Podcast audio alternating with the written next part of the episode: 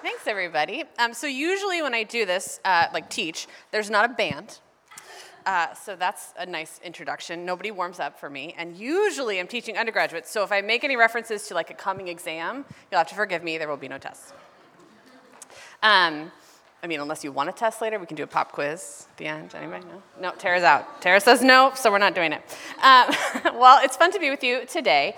Um, and I want to start off with a question, right? Because I think it's good. Participation is good. You know, you've got some coffee in you, you've sung some songs, it's time to talk. Um, so, how many of you come from somewhere else? Like, you didn't grow up in Los Angeles, you were born and raised elsewhere. Obviously, Chris and Nikki just told us they came from Ohio. Look at this. Look at this. Not from Los Angeles. Excellent. Where are you from? Where, who, where else is anybody else from? Palm Springs. Palm Springs. Texas. Missouri. Hawaii. Anybody else? Minnesota. Minnesota. I heard a mm in the back. New York. Okay, good. And uh, when did you move to Los Angeles? Seven years ago. It's hard when it's like a then 15 years ago. You can talk, it's okay, it's allowed. This is, this is actually a school. People talk here. 18 years ago. Okay? And how many of you were born and raised in Los Angeles? Anybody? We've got one. We've got two, three. Okay, good. And did you ever live anywhere else? That's kind of a trick question because you already told me that you did. So I know that answer. Ingrid lives somewhere else. Eric lives somewhere else. Great. And so where did you live? Illinois. Illinois. I was going to say the land of Lincoln, but not Vancouver. Ventura County, a great distance from here. Went real far and then he came back. Great. Well, um, my story is also one. I'm a transplant here to Los Angeles. Uh, I moved here in 2003. I was 20 years old. Um, and to just give you a flavor, um, when I moved here in, in 2000, the population of Los Angeles was 3.6 million people right? It's now grown just a little bit, but LA County has a population of 10 million. And this is an order of magnitude larger than the city that I grew up in in Ohio or where I went to college. And so when I got here, it was a little disorienting to be in a big city, right? And so what are the consequences of coming from somewhere else to Los Angeles? It's still question and answer time, so you're not done yet. You still have to talk. Um, so for those of you who moved here, how many people did you know when you moved here? Two. Was one of them Marin? Okay. Okay, two people, not including each other. That's good, that's good. Who else? One person. One, two, couple, yeah, handful, not very many, right? I knew one person, right? So, um, and, and were you close to those people? No, no. Ten, you knew 10 people and you were best friends with all of them. Okay, it's like picturing like a caravan of people arriving in Los Angeles together, like the grapes of wrath. Um, great. Well, I, like I said, I knew one person. And so if you've ever moved away from home, right, even if you were born and raised here and you never left, moving to a new place can be a little disorienting right? It's, it's hard. Um, and, and it's not something that, even though we have all come from places and we all have experienced this, sometimes it's easy to think, well, we're the only people who, when we move, it's really hard and it's really disorienting and no one's ever felt like this before, right? That's just not true. Um, and in fact, this process of coming to a new city, taking, putting down roots, trying to, to live and thrive in a new place isn't even unique to us, right? As much as we want to think of ourselves as unique in time and space and history. And so, because I'm an academic, you get to learn a little bit about trends in the early 20th century, right? Woo! I know, who doesn't want to learn something at church? Whew, it's a tough crowd, guys. You're tough. Anyway, um, so back in the early 20th century, sociologists have talked about three major trends that help shape and form the society that we live in today. The first is urbanization, right? People come from other places and they move to cities, right? Because God invented cities, but people still had to come to them. So people are moving to cities, they're leaving their friends, they're leaving their close families, coming to the city. Why? Because there's jobs here, right? This trend is matched by this idea of industrialization. We've got factories, we've got mass production, we have a whole new system of working and living, right? And it changed the way that people related to each other and to their work. And the third trend that happened at the same time is this idea of modernization, right? This rapid pace of innovation, of social change, of inventions like central heat, cars, refrigeration, all the things that make life great. Um, and importantly, these innovations didn't just change how people related to tasks that they faced, they changed the very nature of their lives. Scheduling became important, the way people thought about time changed, right? And these trends, while they're interesting on their own, you're probably wondering why we're talking about them, they actually change the way that people related to each other. And sociologists have argued um, that, that the, the move, particularly moving from places where you had close knit, tight relationships with family and kin, to uh, uh, apartment buildings, to homes in cities where you didn't know anyone, right? Where they might not speak your language or you had no previous, previous relationship, would actually change how people formed and developed social bonds.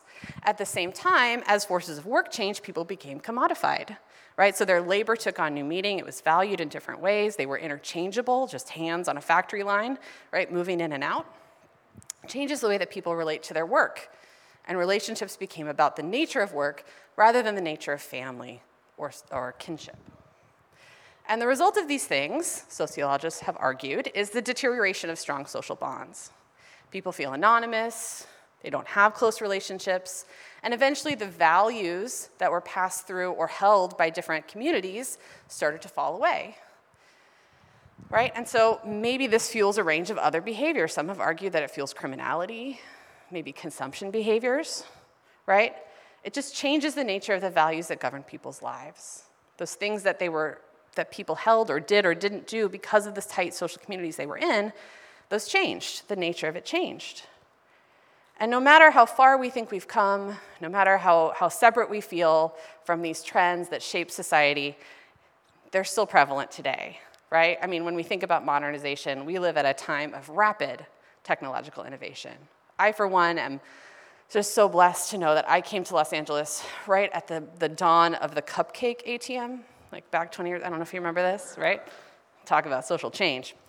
Um, but other, other factors are still in play, and, and we don't need to look any further than a couple of headlines that I pulled from the LA Times this month um, that show us that friendship and social connection in Los Angeles are still really tough, right? Literally this month, early, like within the last two weeks. Um, how do we find true friends? How do we find connectivity, right? These things are still relevant. And, and maybe it seems like a stretch. Why are we talking about social connectivity? Um, but being connected to others in social relationships, they allow, it allows for us to share information. It's how we categorize ourselves. It's how we develop a social identity. All of these things are really important. And if we were in class together right now, I'd start talking to you about theories of mass communication and how the mass media might influence people in the absence of those close relationships. But we're not going to do that because we're a church. We're talking about something else. Instead, I want to think about how starting over in Los Angeles, coming to a city like Los Angeles, uh, might influence us. And specifically, I want to think and talk about the impact of feeling anonymous in Los Angeles, what steps we might take to form our identity here, and then ultimately where our identity should really come from. And so, what does Los Angeles tell us about our identity? So, in this talk, for the next, you know, three hours or so, right? Like, we have lots of time together. I have 12 different points. Um, no, not really be quick. Um, I want to talk about some of the things that have shaped how I've experienced Los Angeles, maybe how you've experienced Los Angeles, right? But there's other factors that could be in play. So we're not even going to get into how our, our personal identity might be shaped or formed by the city that we live in, right? How our, our gender or our racial or ethnic background, our class, our family, the expectations that people have on us, how all of those things might shape how we see ourselves and navigate the city. We're going to talk about some pretty general concepts. You might not agree with me. That's great. You can tell me later.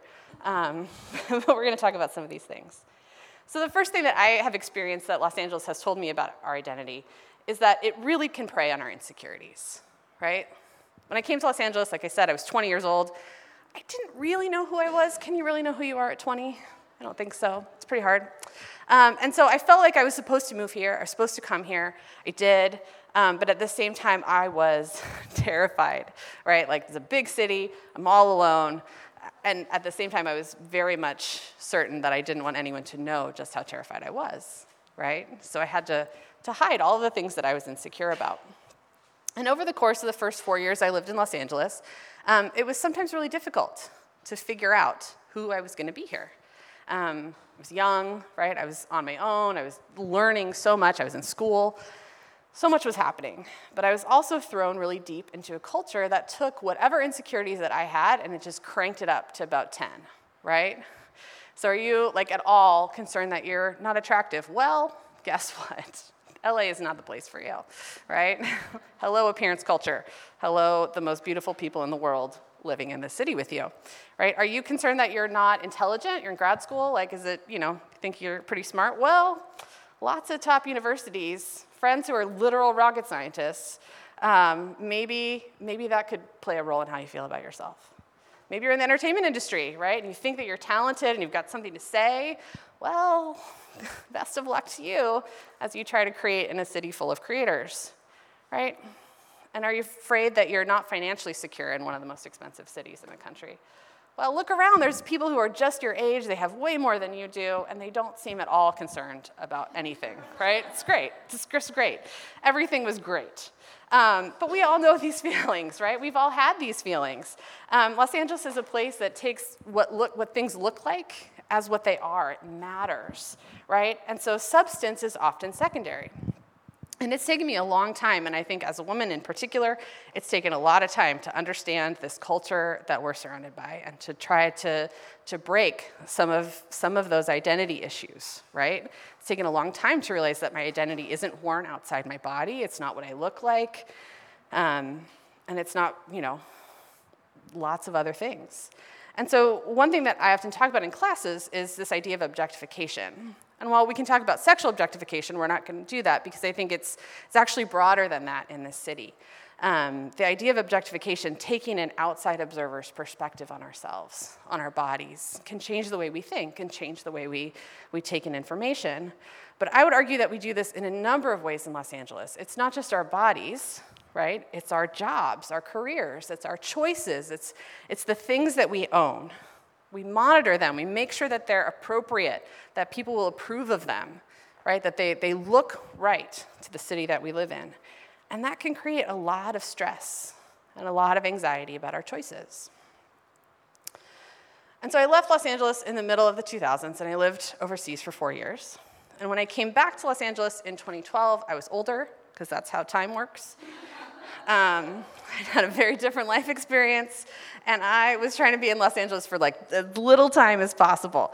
Um, I figured that as soon as I finished my degree, like I was here for a reason, but I figured as soon as I, I finished my degree, I would, you know, bust it back to Ohio. I would work there, and I would hang out with my family, and it would be great.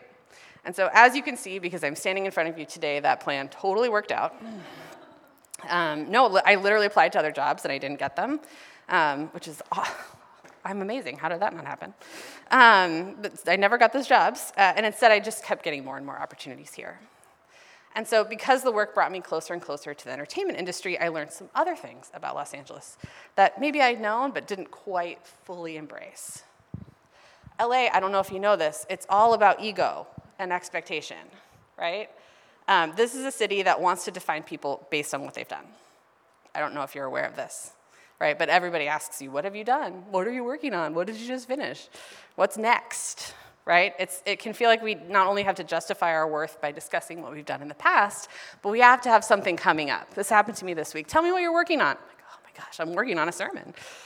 Leave me alone about this very thing.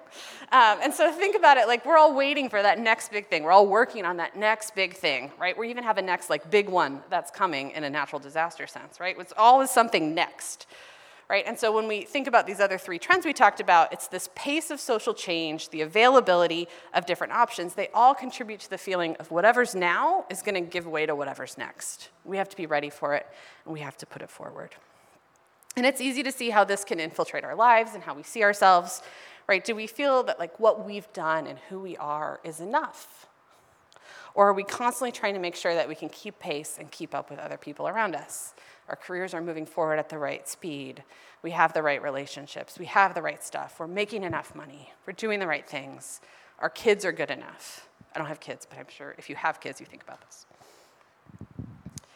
And so, the last piece of LA identity I have gleaned over the years, and I don't think this will surprise any of you, is that Los Angeles is afraid to commit. It is a city of people who like to keep our options open, right? Uh, and if you want to think about it in line with those three trends, maybe our social bonds have deteriorated to such an extent that we are just not accountable to anybody for anything, right? How many invitations or things have you gotten, you know, the opportunity to go to? And you've said, well, will we go? Like, mm, maybe. I don't know. We'll see what else is happening, right? And then if you do decide to go, are you going to show up on time? Like, no, of course not. there was traffic, even if there wasn't. Um, and so this can make us people, and we can live in a place where our words hold little weight, right? And I've been thinking about this a lot personally. Like, what do I say yes to and mean it when I say yes to? And what do I say no to when I really should be saying yes? When should I show up to things that I don't show up to? Who should I show up for? Um, when do I intend to follow through and when do I just say yes because it's easier to like get people off my back when they're asking me for something I don't really want to do? This happens all the time. It happens all the time in entertainment, right? Let's have coffee, let's have a drink. It never, ha- but it never makes it on the calendar. It never gets scheduled. And so uh, it's made me think about am I a person, right, whose word has little weight or has little value? Can I actually be trusted? And so these are the things that I think Los Angeles tells us. It's the messages that, that the city and the culture around us can send, and it can make it really easy to lose our identity. And we might look in all sorts of places to figure out where it is, right? So back to question and answer. You've been quiet long enough. Where else would you look to figure out who you are? What are some places? Or some places that you see other people looking to try to figure out who they are, to have a sense of identity social media, family, career, dogs, always. I am a dog owner. I'm not, but people are like very much dog owners, which is fine. We like dogs. Cats. There's lots of places to look, right? But where should we look instead? You all know the answer to this. That's why we're here. Church, church right? God. Whew, got it. Lupita got it. A plus. Gold star. Coming after church. Um, and so this is what Paul's writing to us in Colossians. We're finally going to talk about the Bible. It's only been 10 minutes. Uh, you were waiting. Chris was like, Are you going to get to the passage? Put it on the slide for you. Uh, and so this is what Paul writes about in Colossians. He says, Our lives and our identities, how we define ourselves, it's actually hidden with Christ, right? Since then, you have been raised with Christ. Set your hearts on things above Set your minds on things above. And he's, he's, inviting us to define ourselves not in terms of our relationships or our work or our appearance, our wealth, our health, any of these other things. He says, Paul tells us that our lives are actually not here at all. Like we live here, but this is not our life. Our life is hidden, right? It is, it's not our own. It's been indelibly changed. And so, this is a verse that for me I've been drawn to a lot over the years because the things that feel the most tangible in my life are the expectations of other people, the expectations I have of myself, the pressures that I feel like I'm facing. Those things always feel a little more real. And it's always helpful to me to step back and remember that actually the, the real life that I have that I'm living, it's, it's not yet. It's hidden. There's more to come. And this verse tells us that our lives and our identities are actually formed and shaped through our faith and through the work of Jesus, not by the things that we do and not by what the city tells us. And so, who we are is both hidden and it's yet to be revealed, and it's going to be revealed in glory, which is really exciting. Who doesn't want glory? Um, but what does this actually mean for us today? And so, how then do we live? Right? And so, fortunately, Paul gives us a little bit of an instruction manual in the next verses. Um, and he says, you know, well, you know, cut all this other stuff out of your life, right? Blah, blah, blah, blah, blah. Don't do the things you're not supposed to do. But the thing that I think is most interesting, he says, don't lie to each other. Stop lying, right? Like, I mean, it's good. We don't want to lie. But think about all the ways we lie to ourselves, right? And lie to each other, right? Are we really our authentic, imperfect, redeemed selves as we walk around the city that tells us what we look like matters, right? That only wants to see what's on the surface? Are we actually showing the things that are hard, the things that are good, the real truths about ourselves? We need to stop lying to each other. We need to ask how we're doing. We need to listen to the answers. We need to let go of thinking about making sure people know all the things that we've done and all the things that we're going to do. And aren't we the best? Right? And simply be who we are, meet people where they are, be in relationship that's based on value and self and not the things that we do outside. And lastly, let's stop lying. Let's just commit, right? Let's not flake. Let's say yes when we want to say yes and say no when we want to say no and make sure it's to the right things, right? Imagine how, how that would be. And I think ultimately, you know, this, this new self that Paul describes, I think it's so appropriate that it's about taking off the old and putting on the new in a city that's so much about appearance right? We are refusing to live in the trends of the moment, and instead we're re- renewed in knowledge. We're constantly learning, we're constantly changing, we're constantly growing into the selves that we're supposed to be. We don't live by the distinctions that other people put on us. Instead, our identity in Christ is what defines us. And then I think that leads us to think about what it would look like as a community if we truly lived with the knowledge that our lives and our identities were in Christ. And so here's what I think. This is my opinion. I haven't run it by Chris, so maybe he disagrees. Probably not. Let's find out. I think our community would bring unlike people together in authentic relationships, right? There is no reason in this world that Ingrid and I would ever meet. We have different careers, we live in different neighborhoods, we have different friend groups, and yet here we are. I like Ingrid a lot. She's great, right? We all like Ingrid. But this, we wouldn't meet except for this community. We wouldn't know each other, right? And it gives us a chance to be an authentic and real community, bringing unlike people together.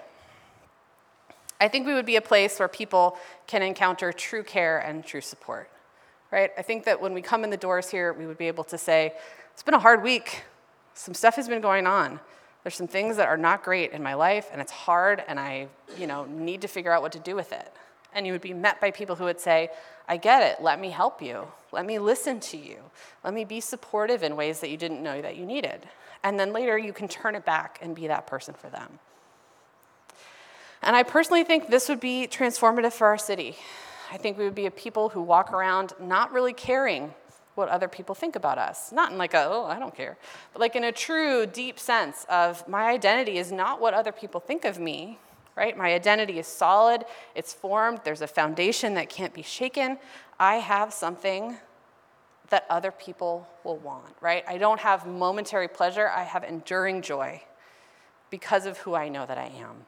I think that would be transformative for a city like Los Angeles. And I think we can be a people who don't conform to what the city asks for, of us, but we can demonstrate these values and this care of people when we leave this place. And so I don't always get this right, right? Like I'm up standing here like, oh, here's all the stuff, right? But like I, you know, I'm just a person trying to get it right, trying to figure it out. Um, but this is what I hope that my life will reflect. Um, because I continually have to come back to the truth that my real life is hidden. Like all of the stuff that I'm negotiating and dealing with on a daily basis, I'm trying to do my best. But who I really am is still being formed, still, still being learned, still being renewed. Um, and I'm, I'm trying to live that in a way that, that isn't what the city tells me it should be, right? It's based on what, what Christ tells me I should be and who I already am. And so that's all I really have to say to you. But we're going to bring the band back up. We're going to sing another song.